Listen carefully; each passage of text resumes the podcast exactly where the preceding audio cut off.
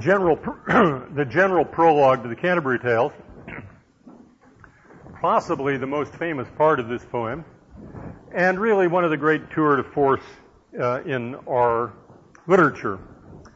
Because in this prologue, Chaucer sets up the frame for his set of framed narratives in such a way as to create a double or even a triple dramatic and ironic possibility.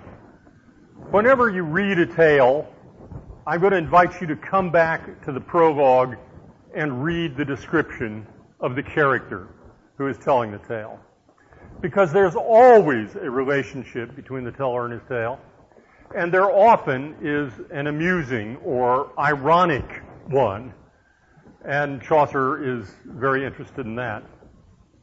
Another possible connection, of course, is the dramatic possibility here created of a kind of interchange among the pilgrims uh, uh, in the general prologue themselves. This is a second layer of dramatic possibility, and you will see that uh, Chaucer exploits this to the full. Many of our narrators have a sense of the tale as guided missile, so to speak. That is, the friar is mad at the Sumner, so he tells a tale about Sumner. Sumner. This must be a real zinger. The Sumner, in turn, tells one about friars. This really begins right away with the, I would say, facetious and amusing quasi parody of the Knight's Tale by the miller. There's not a relation, not a personal relationship between the miller and, and the knight, but there is a relationship between those two tales that you will see.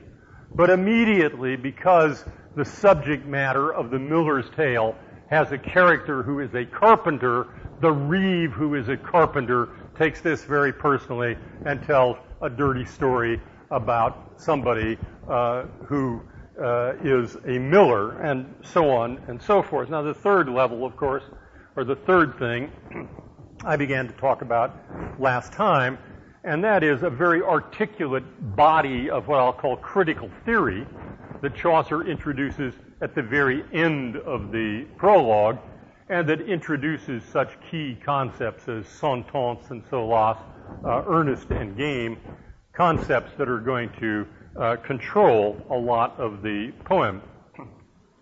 But I have quite a bit to tell you about the general prologue, so I want to get to the uh, handout. In ancient, as in medieval rhetoric, the initial position is one of great intellectual emphasis.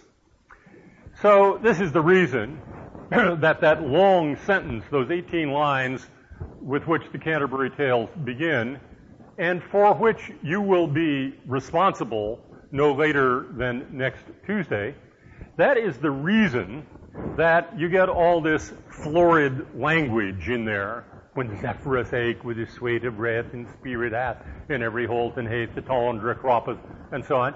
That is not your ordinary colloquial Middle English. We know that Chaucer is quite capable of the most convincing kind of colloquial language or the low style, but the low style would be entirely inappropriate for this initial rhetorical moment.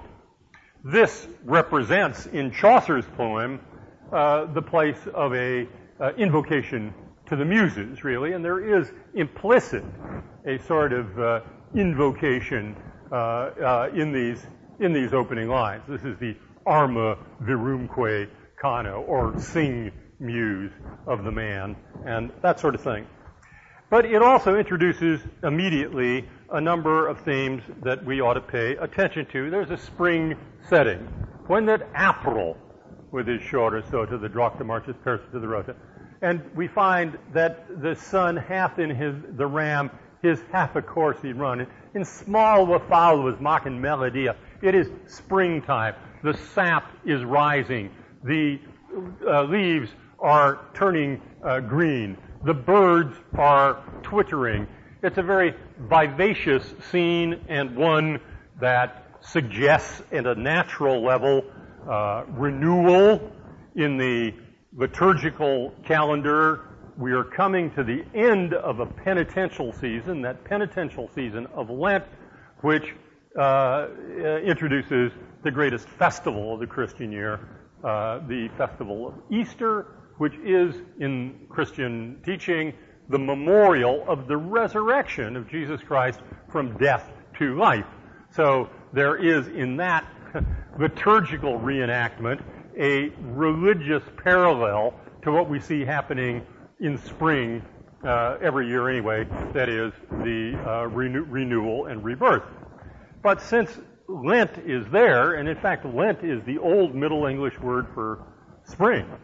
There's a famous uh, medieval uh, lyric that starts Lenten is come with Louv to tune, in which the word Lenten, Lent simply means spring. Spring has arrived, but because of the liturgical placement of this extended time of penitence, which I'm going to say a word uh, more about in a minute when we when we get to the idea of the Exodus. Because of that, the theme of penance is also, as it were, calendrically and geographically present in these opening lines. Now, I had one or two emails after my last lecture, which, although very polite, seemed to suggest that maybe I was less than pellucidly clear on the meaning of the strange picture and the 29 degrees turning to 28 feet turning to 12 feet. That is a little numerological emblem of, as it were, redemption or amelioration. That is, things are numerologically bad when you have that 29 degree angle. They're going to get very good when you get the 28 degree. angle. The ratio of 1 to 2, the perfect ratio. Pythagorean theory, the ratio of the incarnation and all sorts of other stuff will, we think, be achieved at some moment just outside the frame of the poem when the sun sets a little more and the pilgrims are actually at the gates of Canterbury. So there is this hint or this hope of a kind of moral reformation not merely of the individual pilgrims on the pilgrimage, and God knows most of them are in grievous need of uh, sort of moral uh, uh, uh betterment, but that in some way the whole uh, sick, sorry, fallen world may find the kind of cyclical redemption that we see uh, in the spring imagery at the very beginning. So that's quite a lot to get into the beginning. One other theme that is very much here is, of course, that of plenitude and fructification. That is, new things coming to life and to birth. this idea of increasing and multiplying and uh, is, is a big one. The wife of Bath is going to tell us, you know, I'm not too much of a Bible reader. Actually, she is the greatest of all the exegetes in a highly exegetical poem, so don't believe her. But she says there is one text I can understand. Genesis 1:28, increase and multiply. That gentle text, well, Coney understand it. She says, well, she understands it the way, you know, a dog understands metaphysics, really. I mean, she, she has a very literal attitude toward it, and all the exegetes are going to tell you, oh no, you know, under the old law, that's the way it was. But this, the pardoner who is sterile in the most literal sense he says, Etroi were a gelding or a mare. He actually has no cullions for Harry Bailey to grab in his hand and cut off. He gets so mad and he, he wants to do that. He would, he had the cullions in the hand. But cut of him. He will then hope them carry. They shall be shreened in a hog's turd. Now that's the way you have to talk to a partner, I'm afraid. But he can't do it because he doesn't have in, in his, he is supposedly within the and whose office it is to go out and increase and multiply the virtues within the members of the church. So there's this bitter irony that runs uh, throughout uh, uh, throughout Chaucer's treatment of, of this theme. Let me anticipate one thing that always comes up with Chaucer, and when, when I talk about stuff like this, and that is Chaucer's own religious attitude Chaucer did not leave a letter in a bottle, you know, for me, and I've never met Chaucer, and I don't have any you know, person to Chaucer. I don't know what his own religious attitudes were, but I know that he accepts positively of this poem, I will call humanistic Catholicism uh, of the 14th century. Now, what this means is that when you find ecclesiastical satire in the poem, it is not satire that comes from somebody who is uh, disdainful of the church and despises so tough on bad churchmen is it because he thinks they're terrible hypocrites and that they are soiling an institution that is uh, intrinsically a sacred, uh, a sacred institution? It is the kind of uh, uh, satire that you get from conservative critic rather than from uh, a radical, uh, a radical critic. Well, we're often told that we have a complete cross section of 14th century British society on this pilgrimage. And a superficial reading of the prologue might suggest that that is the case. This is very, very far from it. I reckon that at least 80% of the British population at this time would have been what we call peasants. Uh, there are a few peasants on the pilgrimage. The plowman, who is the brother of the parish priest, this would also imply that the parish priest comes from that kind of a background. This was not too uncommon, incidentally.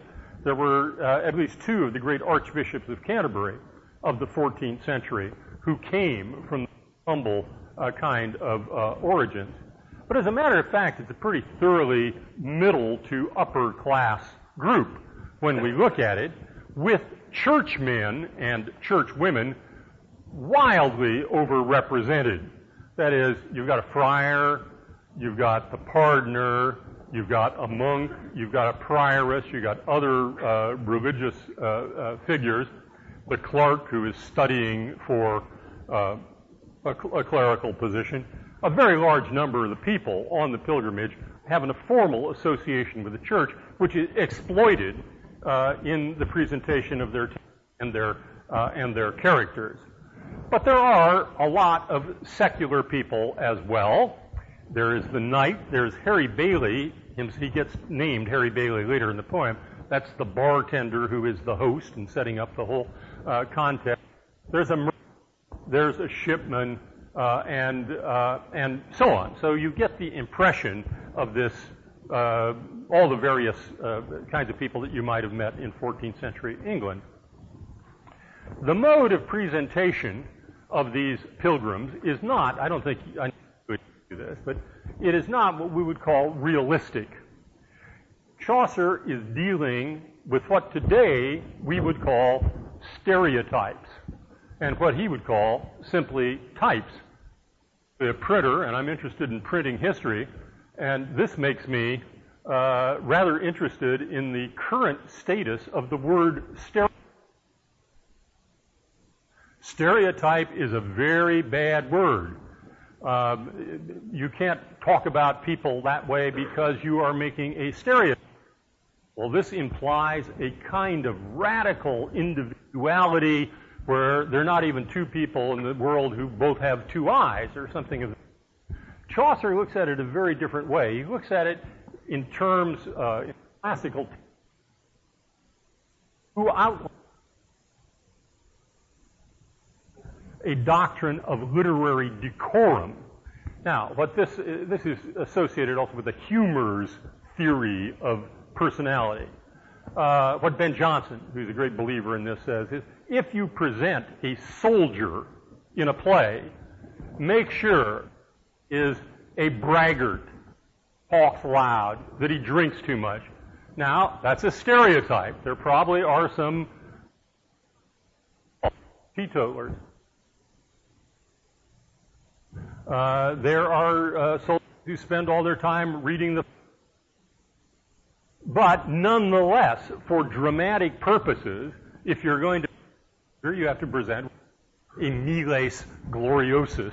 That is the that we're dealing with. Now, in the Middle Ages, uh, they had within society what they called the estates. The three class, the pic, I've mentioned this before, the picture on the front cover of your Riverside Chaucer is a picture of the three principal estates of medieval society. You have peasants whose job it is to work for you. And if there was a little caption that went with this picture, the peasant would be saying, I work for you. There's a knight armed, okay, and he says, I fight for you. And there would be a priest or a clerical figure who says, I pray for you. Now you've got to remember that until very recently in Western history, the idea that uh, the, the idea was that those people who are professional religious, that is, who are, as it were, paid to pray for us, are doing a very important uh, social service. They have a job uh, in uh, in uh, society. Now, uh, Chaucer doesn't just deal with these three estates, but he gives us, as it were, stereotypes of all different kinds of people. The doctor, who is uh, greedy and avaricious and materialistic. That's the way doctors are in medieval satirical literature. Now, on the handout, I draw your attention to a very illuminating book, which, of which there are multiple copies in the uh, reserve reading room, by Jill Mann, Chaucer and Medieval Estates Satire. The genre of the general prologue which presents a, di- a, number of different people from a stereotypical point of view and in satirical mode is uh, one that you will find elsewhere. So that's sort of one way of looking at the way he presents it. Now, an idea that is Chaucer's own, I don't mean exclusively his, but which he takes and makes a central element of the Canterbury Tales, is the relationship between this pilgrimage, which is about 60 miles from London to Canterbury, uh, the relationship between this pilgrimage and what was thought of in medieval thought as the pilgrimage par excellence, and that is the Exodus. The Exodus of the captive Hebrews, kept captive in Egypt by Pharaoh, made to work there as his slaves in the brick factories and so on, their journey to liberation, first through the Red Sea, then through the Sinai Peninsula, and finally into the promised land of Zion. Now, this image, I am convinced, is the basic plot of Western comic literature, the Exodus uh, plot. And it isn't just limited to the Middle Ages. Uh, Martin Luther King, in his most famous public oration, the I Have a Dream speech, takes his basic image as the image of the Exodus. So that anytime you're leaving captivity in Egypt to freedom in Zion, you are gaining a, yes, political freedom, but in the Middle Ages, in the spiritual interpretation of this, you were moving from captivity in sin to liberation in grace. You were moving from darkness to light. You were moving from death to life. And in fact, both in the baptismal service uh, of, the, of, the, church and the burial service of the church, this metaphor uh, of the Exodus is uh, very widely used. Now, under these circumstances, it's not a bad idea to remind yourself of some of the basic features of the Exodus. The Exodus had a great leader. That leader was Moses. And he was wonderful at uh, performing all sorts of, uh, of uh, magical deeds and, and, and so on, but he wasn't a very good speaker. So his brother, Aaron, the chief priest, worked in association with him. Aaron had an extraordinary stick or rod that's the title of one of the D.H. Lawrence novels. And if you don't know what he's referring to, you won't understand what he's talking about in the novel. Aaron's rod. You know, and they get over there in the dry desert and they don't have any water. They take the rod and they hit the stone and out comes uh, out comes water and so on. Now we would expect, we would hope that the leader of this pilgrimage is going to be some kind of a Moses or an Aaron or a, a combination of the two. The closest candidate is the good parson. He, it says, does go around carrying with him everywhere his staff, but he's so hostile to the entire enterprise, remember, that when we get to the end of the poem, he refuses to tell a tale. He says, I'm not going to indulge in this sinful poetry. I'm going to give you the straight stuff, a prose sermon on the seven deadly sins. So I would say he's eliminated. The actual leader of the pilgrimage is the drunken miller playing the bagpipes. That's not very prepossessing either. But the two guys who look most to me like Moses and Aaron, on account of the stick that they share together in a most suspicious manner, as I will point out uh, later, are the most horrible duo in the whole thing, namely the pardoner and the sumner. But I think Chaucer is playing with this idea. For example, on the uh, pilgrimage, you may remember that uh, Moses has to stop, call a coffee break while he goes up and gets Ten Commandments. And, you know, and he's not gone for about 10 minutes before all these people start uh, lusting and, and uh, say, you know, what we need to make is a great big idol. Let's make a golden calf, you know. And the line in the Bible is the people, first they have a big dinner before they do this, and then inflamed by food and wine, they fall into idolatry. The people sat down to eat and drink but they rose up to play. Now, that line is quoted almost verbatim, a clear reference to it, uh, for the meal that Harry Bailey has just before the pilgrims set out. That is, they sit down and have a good meal, then they rise up to play, their play, presumably, being the pilgrimage and the tales that they're going to tell uh, on the, uh, on, on, on, the uh, pilgrimage. Now, Dante uh, Dante, uh, who is the greatest of these pilgrimage writers in a way, uh, in his Divine Comedy, presents us with a pilgrimage that literally is from hell to heaven, from this life to the next life. It starts in literal darkness. The guy's lost in a dark wood and so on, ends up in the sea of light uh, of the beatific uh, of the beatific vision. When he went to describe that poem to a friend of his, Can Grande della Scala, he said, in order to, under, to understand my poem, you have to read that psalm in exitu Israel de Egypto. In, in, the, in the Middle Ages, the psalms had the names of the opening lines uh, in uh, Latin, and this is uh, 113, 114, depending if you're going to the Vulgate or the, the, the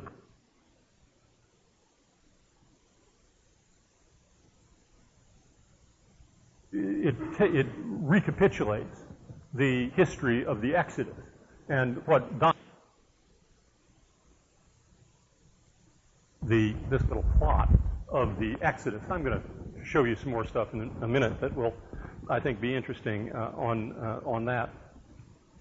Now, pilgrimage is, of course, a penitential activity the Lenten season, the 40 days and nights of Lent, among other things that they memorialized, were the 40 years spent wandering in the desert, also the 40 days that Christ uh, retired to the desert to be t- uh, tempted of the devil.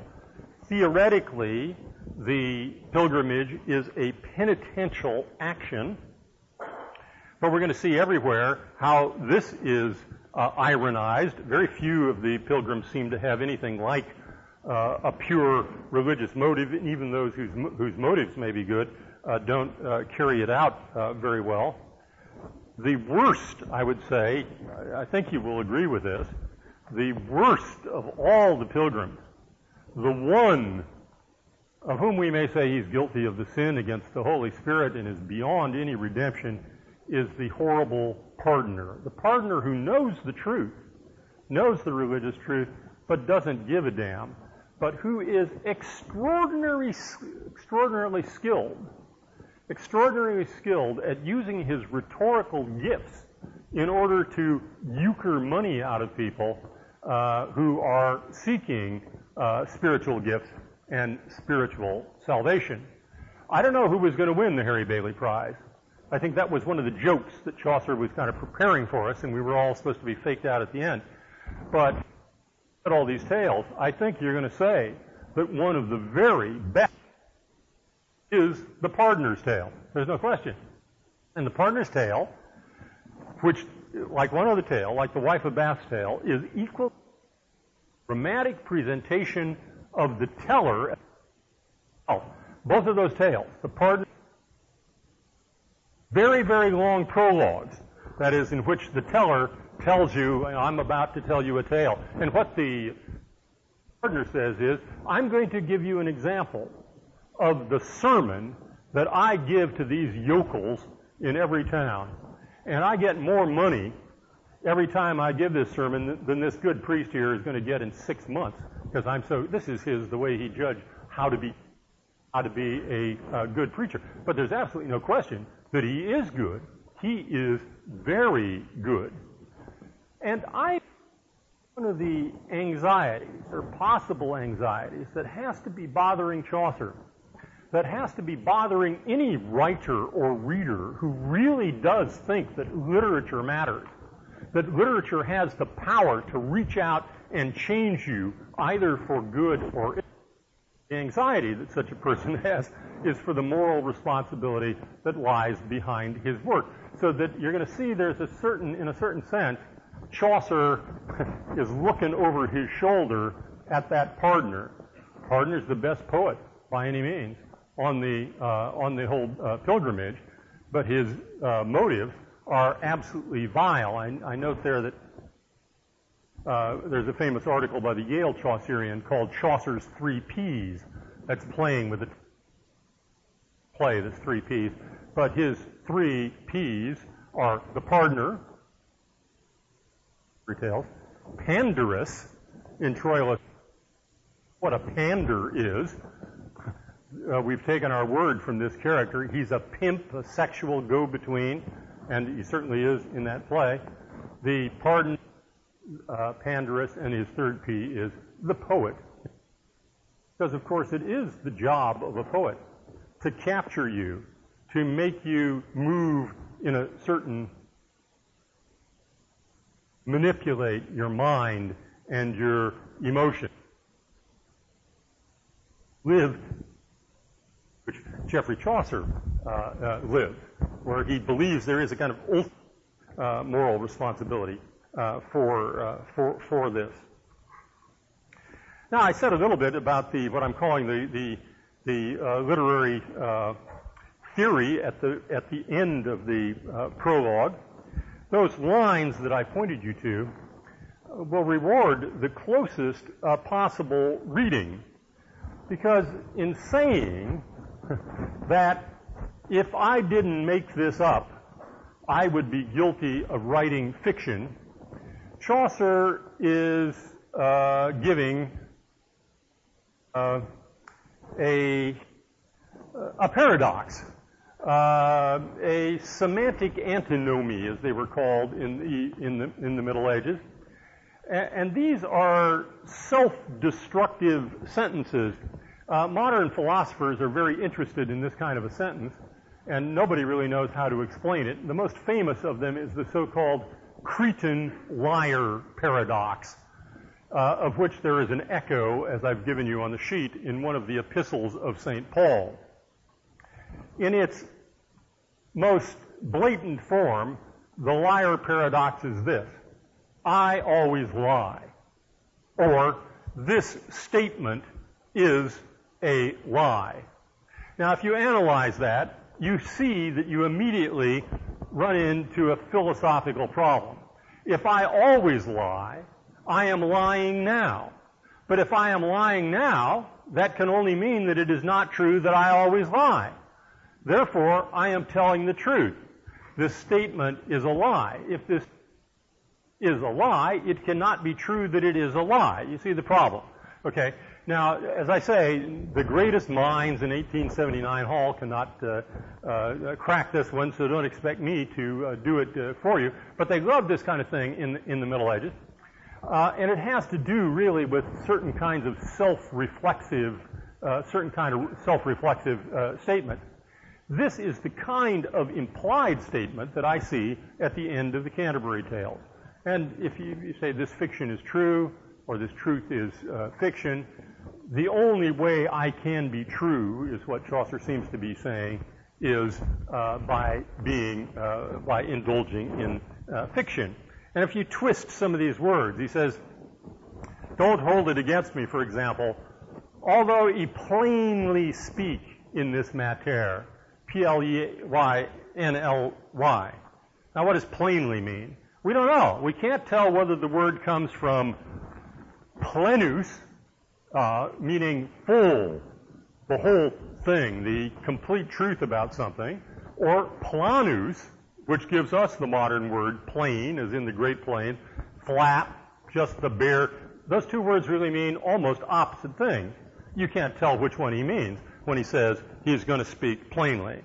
I talked about feina and fienda last time.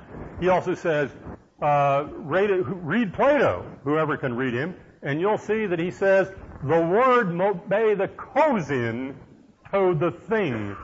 The word and the cousin, the word and the thing must be cousins. Now the word cousin comes from con plus sanguinis, that is, of one blood. Your cousin is of your own blood. But if you've read or even heard Fleming talk about uh, St. Augustine's De Doctrina Christiana, you know that all words are uh, radically arbitrary and conventional. How can a word be the cousin to a deed? How can there be an absolutely appropriate word for uh, a, a uh, thing? You know, for many, many years, I thought that language was more or less natural. And then I went to France. And I saw a guy hit his thumb uh, with a hammer. And you know what he said? I mean, the publishable thing he said? Oof. Can you imagine? You're supposed to say ow or ouch. That's what you say when you, you hit your thumb with a hammer or you say something unpublishable. But in France, you say oof. That is, it's culturally constructed. Even these, uh, even these things that we think are so spontaneous and rooted in nature and all, all, all that, all, all that kind of thing. And Chaucer is very much aware of this, and he is playing with some of these uh, some of these ideas. Now, so much for the sort of macro background. How does Chaucer actually go about uh, uh, constructing his uh, poetry? Now, for many years, uh, I, who am no artist, uh, used to try to give this example by drawing it up on the board myself. But now I have turned to electronic aids. And you will notice that there is a painting in the lower left-hand part of your uh, handout, and its title is The Iconographic Method. Now, I want you to tell me, I want somebody in this room to tell me what the meaning of that painting is. I need help right now with this. What is the meaning of this painting? Real loud. Is it the George Washington? She said, now, are you a relative? Are you a consanguineous with me? No, you're not. Have I paid you money? Did I alert you to this? No. Uh, she is simply a very intelligent person who looks at this wonderful painting, if I say so myself, and spontaneously says, George Washington. I have to thank you very much for this and, and sigh a sigh of relief. Uh, the uh, cultural illiteracy is uh, expanding at such a rate in this country that I thought I was going to have to retire, you know, um, uh, that by the time I retired, the efficacy of this particular example would have worn out. But there's one person anyway who sees that it's George, George Washington.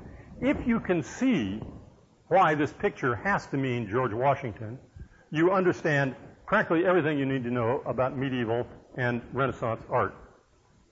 What you see in this picture is a hatchet, a bough of cherries, and that other thing is a three-cornered hat, which is supposed to invoke for you the idea of colonial America. There's one down here on the way to Wilson College. There's a stone bench with a stone three-cornered hat on it. Time I come by, I think, God, what a great Constitution we have, you know, and, and, and, and, stuff like this. Now, what is all this about?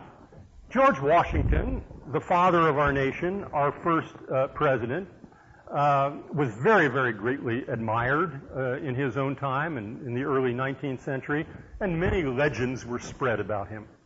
And one of the legends was this, that when George Washington was a very young child, about six years old, his father imported from England a cherry sapling, that would have been a hard, expensive thing to do, planted it, and at the same time, foolish father that he was, he gave little George Washington a hatchet. Well, the kid did what you would expect him to do. Eventually, he went around experimenting with the hatchet, and he cut down the cherry tree. Later on, his father found this uh, act of wanton vandalism, and he said, who cut down the cherry tree? And you know what George Washington said? Said, Father, I cannot tell a lie. I did it with my little hatchet. Now, that is an emblem of George Washington. It's a perfect kind of medieval emblem for the following reasons.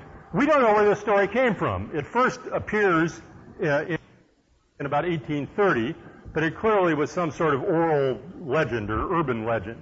The second thing is, it's almost certainly untrue as a historical fact. I mean, it just doesn't really make very much sense. The third thing about it is, it has a very clear moral message. Now, what is it?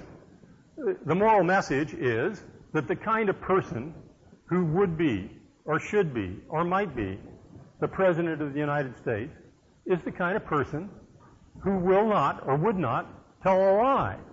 Now, see, now these days we get, it's so sad to me that we get these giggles. I mean, when I was a kid going, going through school, that is what we believed about the president.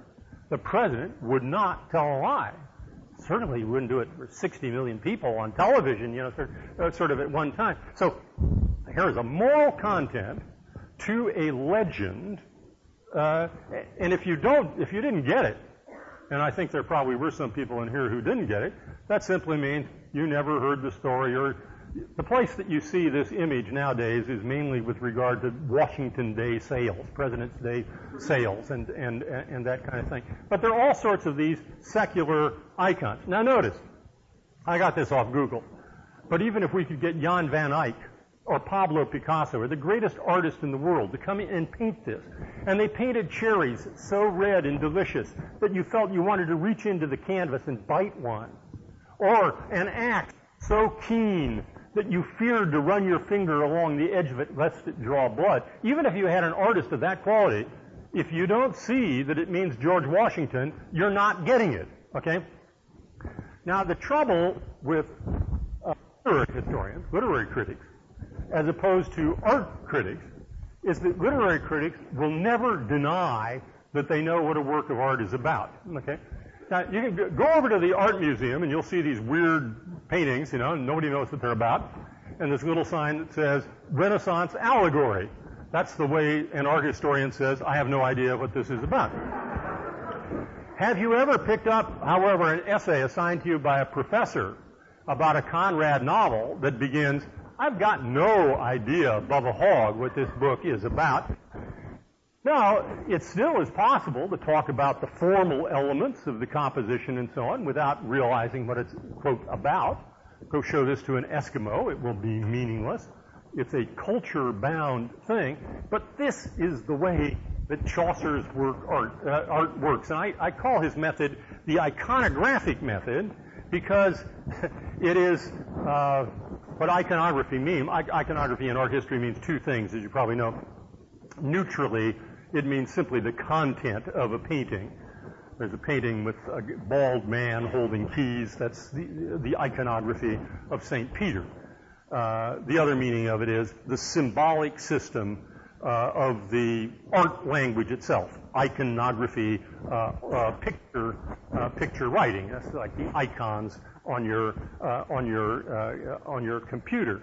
Now, of course, the great source for keys and hatchets in Chaucer's world, the first great source, is the Bible.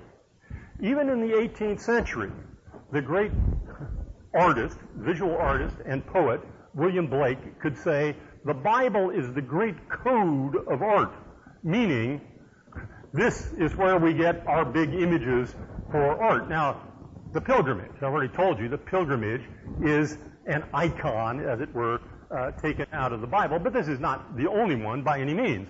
There were saints' legends, which are in very many ways parallel to the, this kind of story, secular story about George uh, Washington, and there are there are a num- number of other uh, a, a, number of other uh, examples.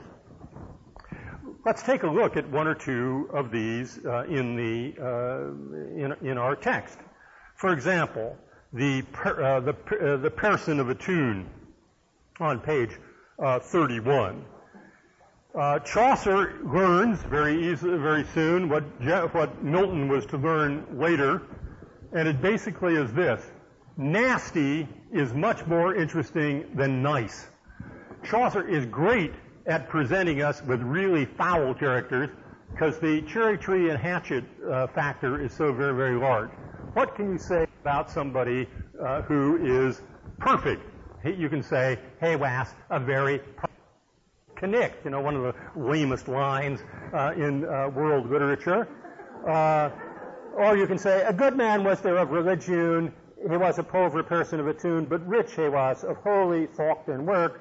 He was also a learned man, a clerk, that Christ's gospel truly would preach. Well, how do we know he's a good person? But linked here to the Bible simply by saying, well, he preaches the gospel, uh, he follows the uh, the advice of it himself. Uh, first, he uh, wrought and then he taught. He, you know, so he's a very uh, he's a very good guy. But there are not too many pe- people who are good guys. Take a look at the uh, wife of Bath for a second. She's on page 30 and 31.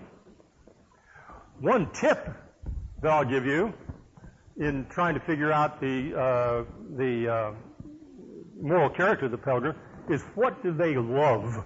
Almost every one of, almost all the time, Chaucer tells it is, tells us what they love. Of the doctor, for gold in physic is a cordial, therefore he loved gold in special. Or he loved a roast swan better than any other kind of food and so on. Well, here is uh, the wife of Bath. The good wife was there of of Bath, but she was somewhat deaf, and that was Scath. Uh, now, it starts getting heavy down when he describes uh, uh, the way she makes her offering in church. In all the parish weefne was there known that to the offering befurnished a gone, and if there did certain so wroth was hay, that hay was out of all, she was out of all charity. Get the hell out of here. Yeah? I, once had the following experience. It is very wife of uh, Bath. I, I, uh, I pulled up behind a pickup truck that was stopped at a, at a stop sign or a, a light, and it said, had a bumper sticker that said, honk if you love Jesus. Well, I, I thought, what the hell? I honked. Somebody immediately leaped out and said, you, you son of a bitch, can't you see it's a red light? You see, now this is the, this is the kind of statement that you're getting about the wife of Bath there. She is root of all the charity. If anybody beats her, to making her offering at the Mass. It's one of those statements that you don't quite understand until you think about it. Now, what the great Dryden said about Chaucer, Dryden, the 17th century, about his satire, we have here no slovenly butchering of a man. this kind of thing. He says, rather you have that rapier-like stroke, but leaves the head still in its stanchions there on the neck until the guy scratches his head and then the head falls off and you realize he's been decapitated. And that's the kind of thing that you have with the uh, with with the wife of, ba- uh, of Bath. Uh, right, she's a great pilgrimage. You go, we'll spend more time with her. But at the very end, it says, "Of remedies of love she knew par chance, for she could of that art, the old dancer." Now, the remedies of love is the title of a book of Ovid. You know, and it has about as much cultural specificity as uh, uh, Hamlet or Look Homeward Angel. uh, something of, of, of, that sort. This makes you wonder what it means that she could have that art, the old danza. I'm afraid it was not the Virginia reel that she had mastered, and the old danza probably means something else, and we're going to have to uh, kind of look, uh, look, look into that. Uh, how about the, oh, here's one of my, I really like this, is Summoner's halitosis. Page 33. As Summoner was there with us in that plaza that had a fear red cherub in his fossa, uh, uh, for salsiflame he was, with A and Narwa, as haughty was and lecherous as a sparrow. I guess, you know, I hadn't really noticed that about sparrows, but once you see it, you, you'll never uh, forget it with scalded brows black and peeled bared, if his visage children were affared. People wouldn't say, watch out or the boogeyman will get you. You'd say, watch out or the Summoner will get you. Their nass, quicksilver, the targe, na brimstone, barass, sarus, na oil of tart renown, na ointment that would cleanse and beta, that him meet helping of their welkas wheata, nor of the canabas sitting on his chakas. Well, you know, it's pretty unpleasant. Uh, uh, he's got a bad, uh, acne problems, you know, that uh, uh, manifests externally probably an inner spiritual uh, problem. Well, levity, garlic, onions, and achlekas. Say what?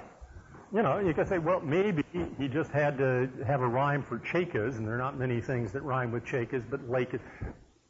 Eat garlic, onions, and leeks. Now, you ought to read the criticism on this, because it is a gas, you know. Uh, if you, you uh, criticism on cherry trees and hatchets, for that matter. You know what cherry means. You know, you know, you know what, a, you know, what, you know what that hatchet is.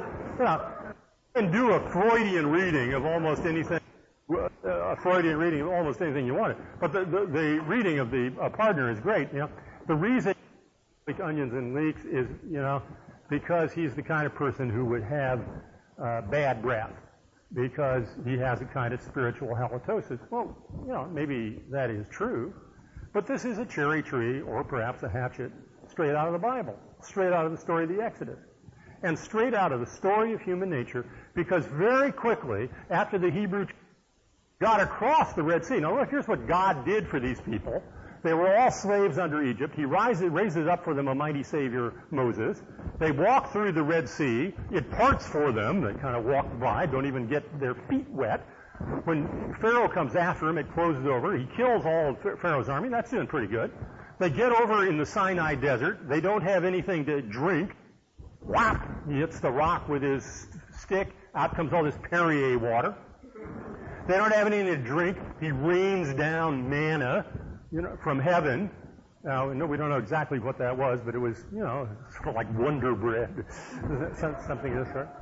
Within three days, you know what these Hebrew children were saying? What's for dinner? Oh, come on, not manna again. You know, say, God, we're getting tired of this manna. And you know what they say? Take us back to Egypt, where we had all that good garlic, onions, and leeks. That's good slave food. And that's what human nature is. Human nature can't, this is what the biblical interpretation of this is. Human nature, you know, can't stand the gift of the grace of the Perrier water. And, the, and the, so this is why, uh, the part, this is why the son, uh, likes garlic, onions, and leeks. I don't have time to do the prioress, uh, to work on the prioress right now, right now.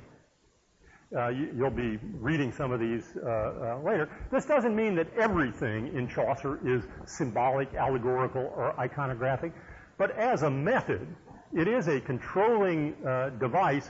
And unfortunately, see, if you don't know the story of George Washington and the in the cherry tree, you, you're at a huge disadvantage in telling me what that painting is about. And this is the way that so much medieval and Renaissance art works. That's what makes it so fun trying to find out about cherry trees and hatchets.